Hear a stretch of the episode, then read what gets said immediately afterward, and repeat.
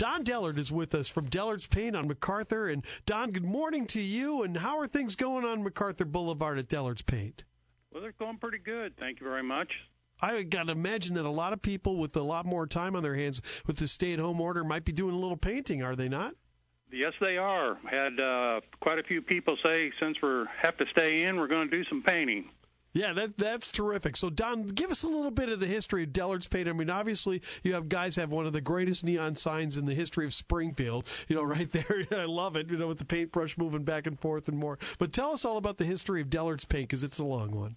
Well, uh, Otto Redeker started out uh, maybe in the late eighteen nineties, or uh, I know I, we go back to at least nineteen oh one, and then the John New bought it from him.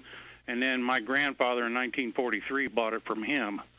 So it's been under the Dellert name for seventy-seven years now. Yeah.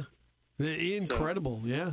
So we go back around one hundred twenty years or so. Maybe the oldest paint store in Springfield. Yeah, it may very well be. That's for sure. We're talking to Dellert's Paint, and Don is with us here on News Talk ninety-four point seven and nine seventy W M A Y. Don, you know, what what kind of a, you know, when somebody comes in and they've got a tough color to match up or or, or, or a bunch of questions, what kind of experience can they and what kind of help can they expect at Dellert's? Well, I, I have a lot of uh, um, a lot of experience. Uh, I've taken classes from uh, Benjamin Moore, and I've taken some classes on uh, on rust, and uh, got a lot of product knowledge. Yeah, that, that's the way to do it. And of course, so we, you know, when people come in and, and have that tough paint to match, you know, what kind of uh, uh, services do you offer to match that paint? Well, we do have a photo spectrometer that we can use, and I also have my eye, and uh, I do a real good job uh, mixing paint to match. Yeah, that's the way to do it. Now, Don, what about the pandemic here? Do you guys, you know, have you seen the business go up, down? I mean, where where where are you at numbers-wise? Oh, we're probably down a little bit. Um, I know there's a couple of my bigger customers that aren't real busy right now, but uh, we've had people come in. Some uh, were not wearing masks at the start, and uh, now most people are wearing masks in here. Now, now, so you were declared an essential business right from the start, correct? Yes, sir. All right, very good. So you've been able to to uh, uh, service everybody the way the, the way that you normally do as they come in and do that things. But again, uh, getting the masks on and things like that. And I can imagine that uh, you know, with the paints that you use, sometimes you know masks are probably part of the painting industry anyway. So you, it was pretty comfortable for you, huh? Yes, sir. All right, very good. You know, listen, you know, when when you talk about paint and things, what are some of the big mistakes that people make when they're picking out paint? Um, a lot of the paint, they'll go on a little bit darker, so when you put it on four walls, it could get a little bit dark on you. So you got to take in consideration if you got a lot of light coming through the windows or you don't, if it's a big room or a small room, because you don't want to get them too dark.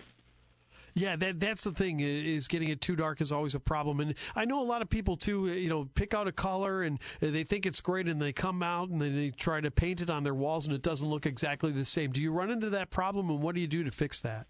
Well, I don't run into it pretty, uh, not very often, because our paints, uh, when we mix it, they come out re- looking extremely close to the chip.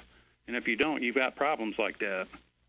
No, no. With Dellert Paints going on, you know, what kind of uh, what, what kind of various brands do you guys offer, and, and uh, what kind of uh, warranties and things go along with that, and what kind of paint should people be picking up for like the house and then the exterior and things like that?